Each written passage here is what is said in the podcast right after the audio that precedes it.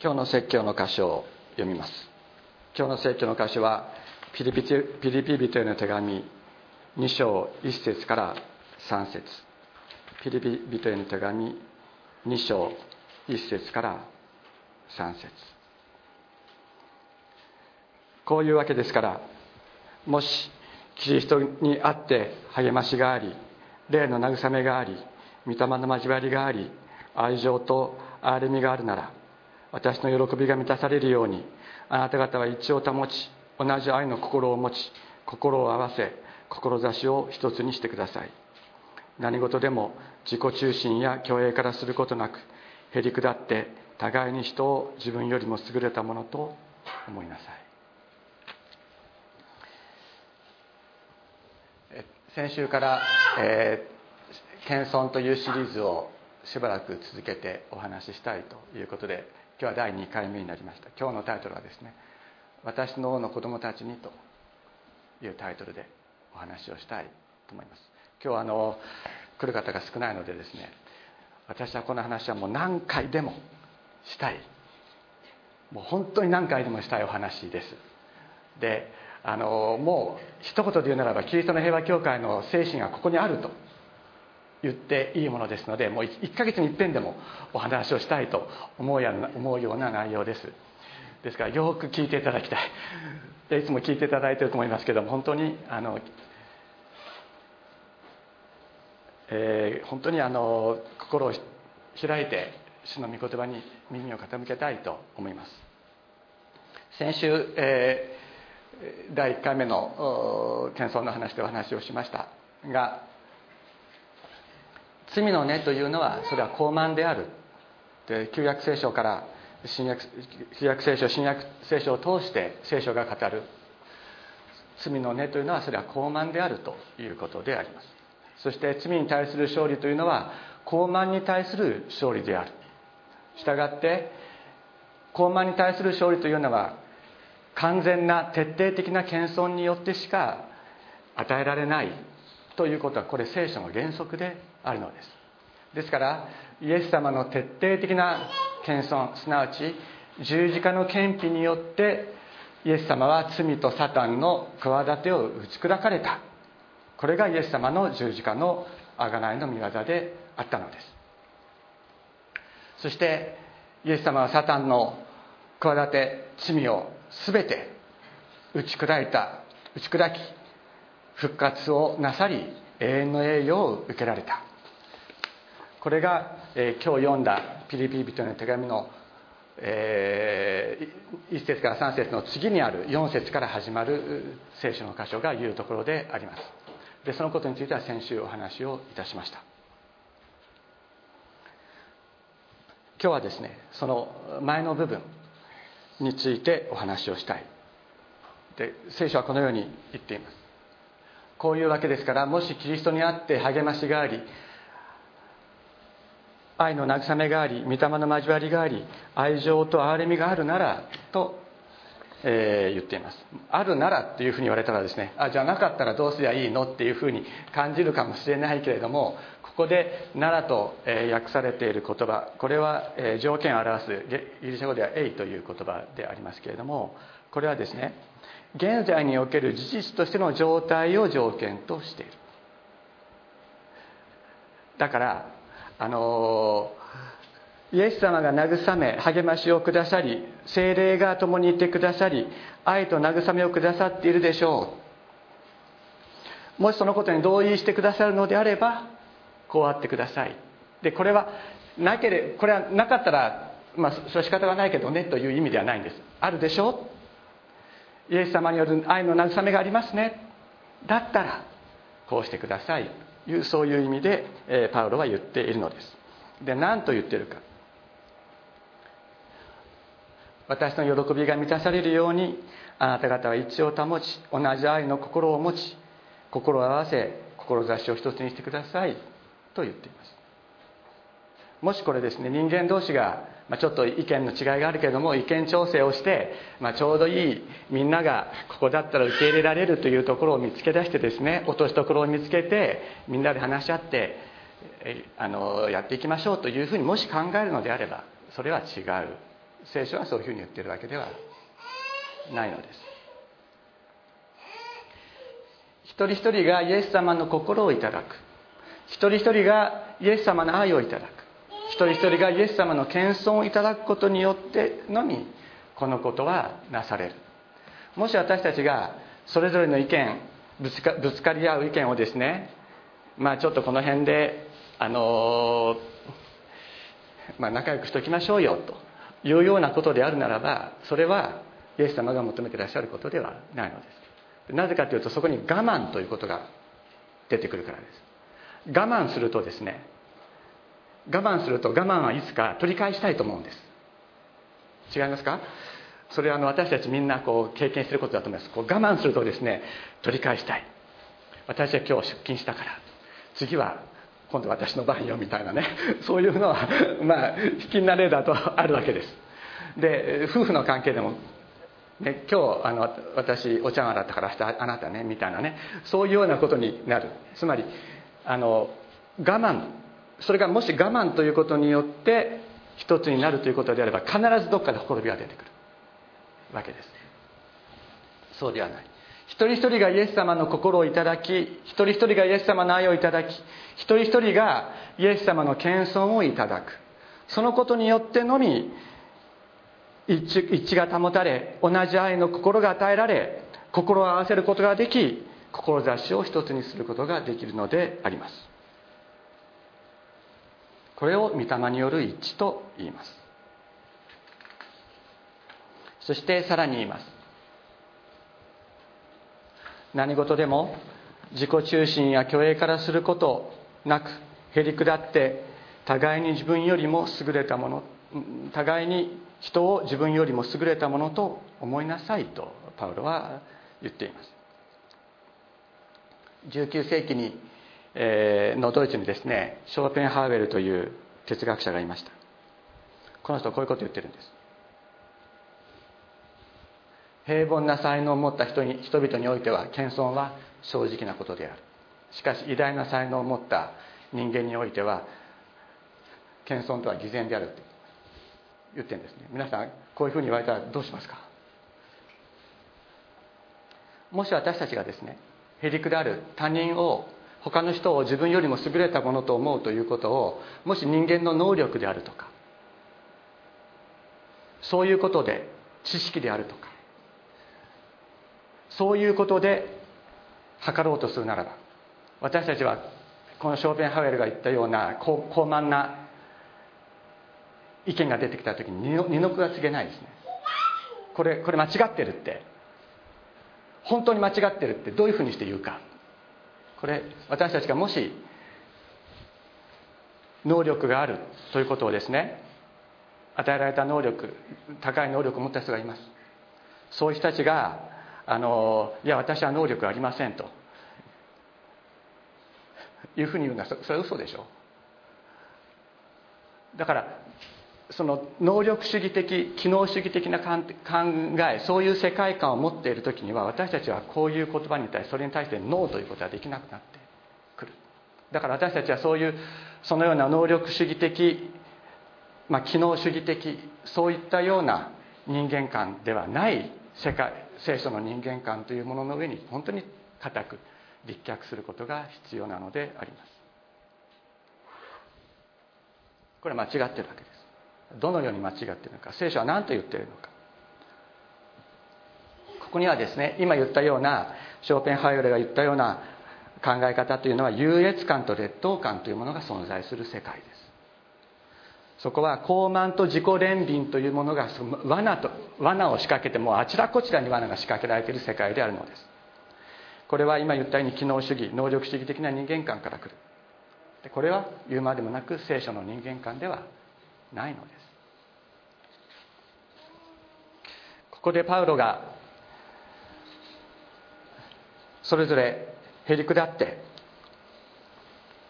人を自分よりも優れたものと思いなさいと言った。のはどういう意味でしょうか。ここにこれを理解するためにはですね当時の社会がどういう社会であったかということを知る必要があります。それを、えー、考えることなしにこれについての答えは出てこない。つまり当時の社会は身分社会であったということです。身分社会。王様がいました。また社会の仮想には奴隷と言われる人がいた。そのような身分社会であったのです。だからここで聖書が自分よ自分よりも優れたものと思えと言った場合言っている時それは優れたものとは自分よりも身分が高いものと思いなさいと言っていると理解することが正しい理解であるということになるわけです。だから自分よりも優れたものと思いなさい。自分よりも身分が高いものと思いなさいというのです。ここにですね正しい謙遜の理解正しい人間関係が与えられる。もうもってであれば至福の人間関係が与えられる。本当にこれ以上幸せはないというような人間関係が与えられていくのです。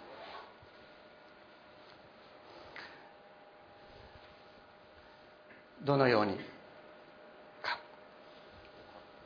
ここでですねあのイエス様は私の何か。ということ質問について皆さんどのようにお答え答えになるでしょうか。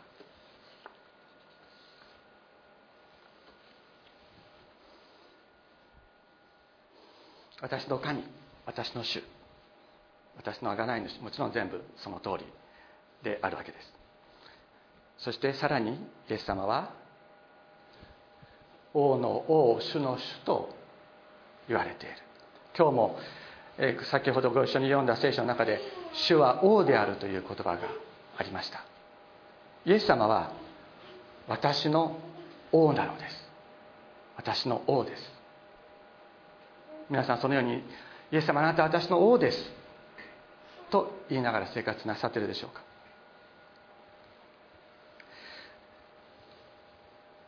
イエス様私の王イエス様と私との正しい関係というのは王であるイエス様の前に私は仕えるものであるというそういう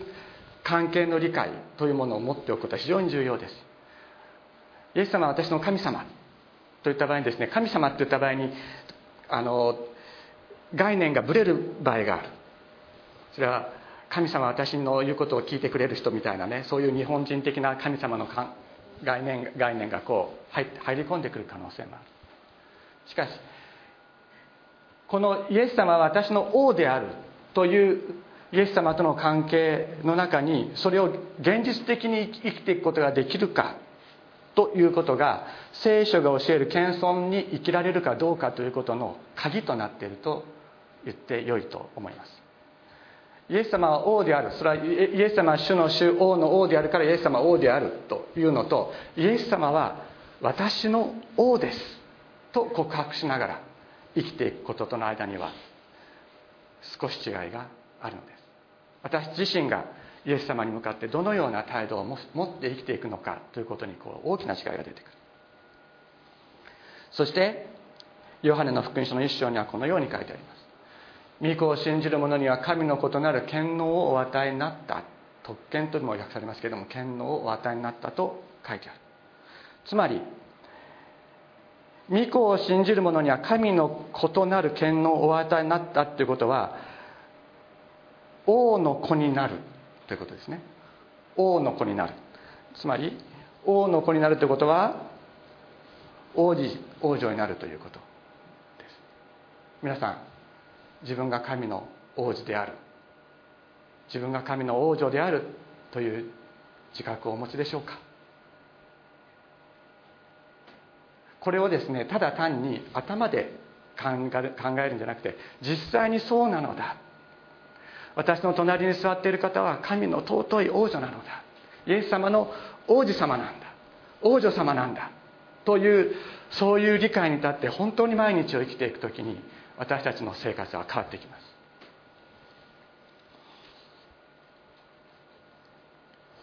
へりくだって互いに人を自分よりも優れたものと思いなさいと聖書は言います。それは自分の隣に座っている方がまた自分の家族が自分が使えるべき王の子である王の息子である王の娘であるということをそのように理解してそのよう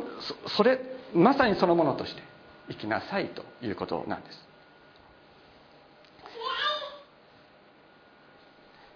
もしここにですね皇族の誰かが座っているとするでしょ？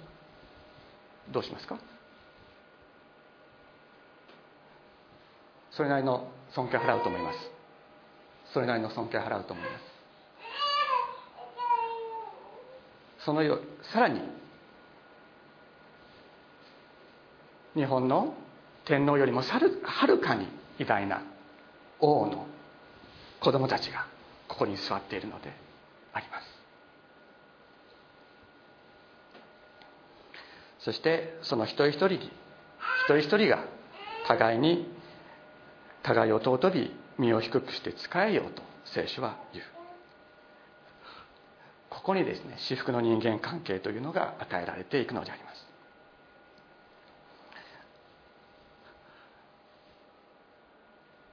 夫にとってはですね夫はこのように言うんです。妻は私の王が私と結ばせてくださった王最愛の王女。これが私の妻です。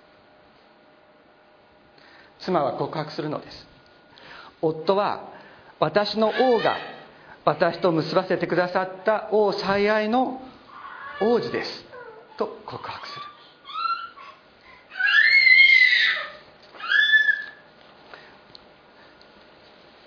こにですね夫と妻との本当に幸せな喜びの関係というものが与えられていきます。エペツビテの手紙で聖書は命じています。妻たちよあなた方は主に従うように自分の夫に従いなさいという言葉がある。でこれを聞くとですねこれは男尊女卑だと言って言う人がいるけどそうじゃないんです。そうじゃないんです。王は王女に命じてるんです。お前はこれから私の家臣に嫁ぐことになる。お前は彼に従えと。主は王女に命じるわけです。そして夫たちには主は何とお命じになるか。夫たちをキリストが教会を愛し教会のためにご自身を捧げられたようにあなた方も自分の妻を愛せよとより王が家臣に自分の王女と結婚させるためにですね王女を与えたとする。その時にはお前に私の最愛の娘を与える。命を懸けてこれを愛せようと。これを守る大切にせようとおっしゃる。また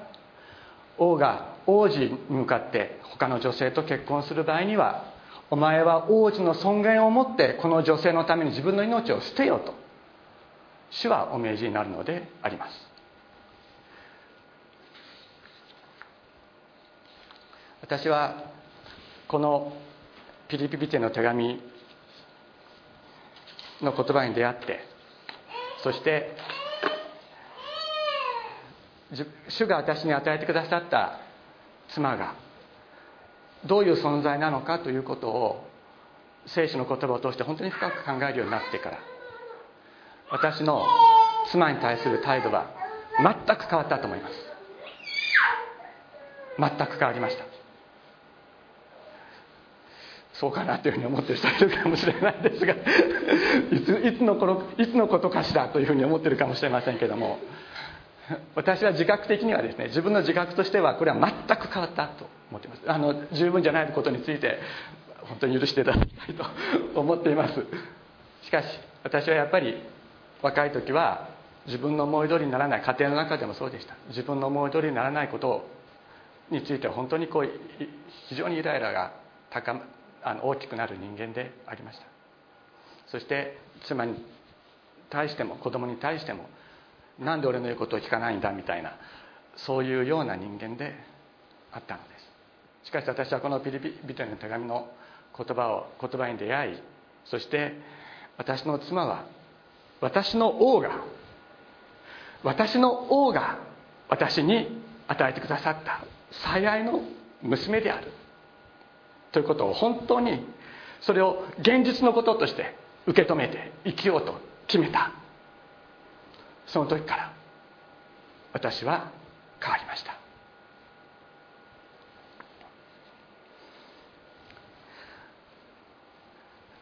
これから結婚する人も結婚して間近な結婚して日があまり経たない人たちもあるいは結婚して長く経った人たちいろいろな事情がある方々もいるかもしれない。しかしそのように主が私にこれに仕えよこれを愛せよこれこのために自分の命を捨てよと言って与えてくださった私が仕えるべき王の子供たち。それに仕えることが私の主に対する忠誠を尽くすと。私の王に対する私の忠誠。それは主が私に与えてくださった。王の子供を大切にする。それ以外にはない。それが私の主に対する告白であります。でこれは家庭だけではなくてですね教会の中での人間関係も同じであるわけです。王子王女に仕えるもの。これはもちろんこれは牧師伝道者の態度であると同時に一人一人が自分自身が主の王子王女に仕えるものとしての意識を持つことは本当に大切だと思います。しかしその時に自己卑下というものは全く必要なくなるんですね。王子王女に仕えていく時。その時に自己卑下というものは全く不必要なものとなる。自分に与えられた賜物や能力を喜んでそれを最大限に生かそうと頑張ることができるようになるのです、えー、クリスチャンで世界的なバイオリニストでありまた音楽教育の権威であった江藤俊也という人がいます。この人は、え、もう3年ほど前にお亡くなりになりましたけれども若い時から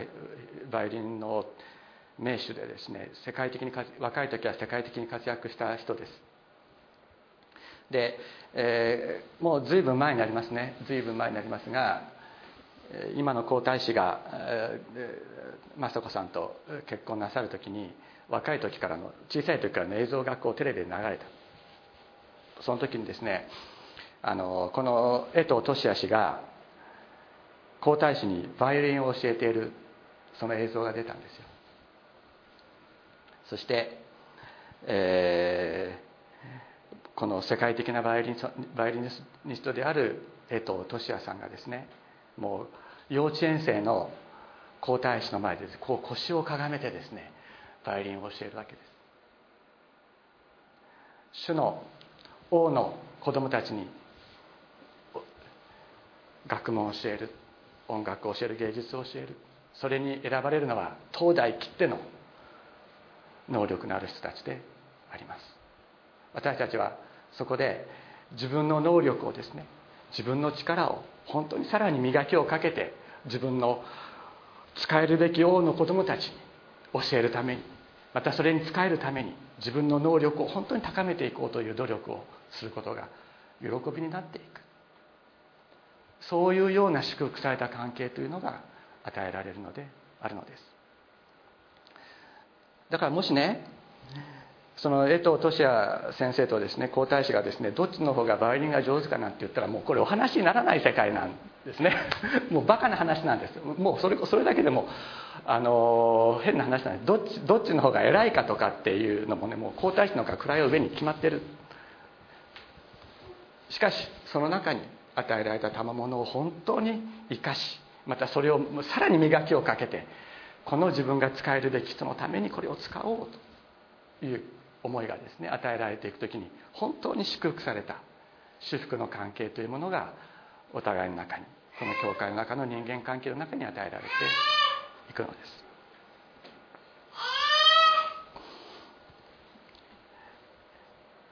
自分が使えるべき王子王女だから尊敬し身をかがめるのであります。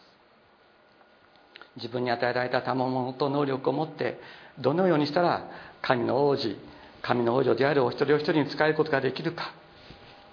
自分の存在がお一人お一人の祝福に幸せと祝福祝福と幸せに貢献できるか。そのことを私たちは考えるようになっていく。ここに使えるものの意識というものが与えられていくのです。あの私はこれをこのことを考えながらですねあの岩本家っていうのは代々あのあの浅野家あの吉田幸助之助にですねやられたの浅浅野家ですね。あの浅野家に学問を教える家系だったんです。それであの殿とその殿のですねあの子供たちに学問を持って使える。その場合には本当に自分の力を学問的な能力をやはり自己研鑽を積んでいくということがやっぱり必要になってくる。またここで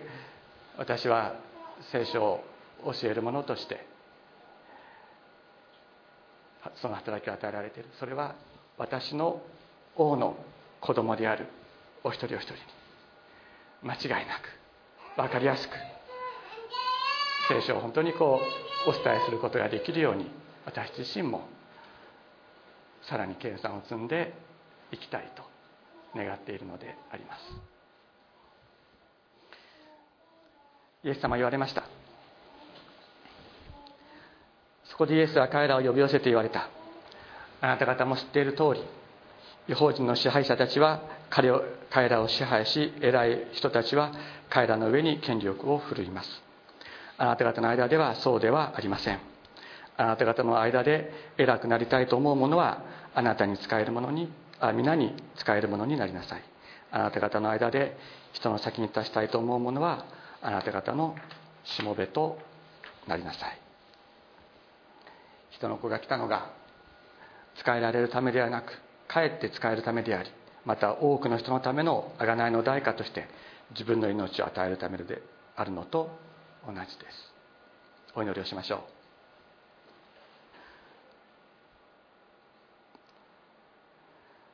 主イエス様私の王主よ。ここに集う。お一人お一人は。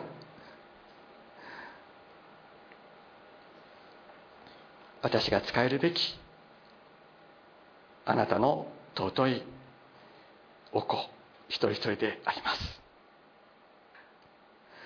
主をどうぞあなたが与えてくださった賜物能力を生かしまたそれにさらに磨きをかけてこの尊いお一人お一人に身を低くして仕えていくことができるようにしもべの心をお与えください。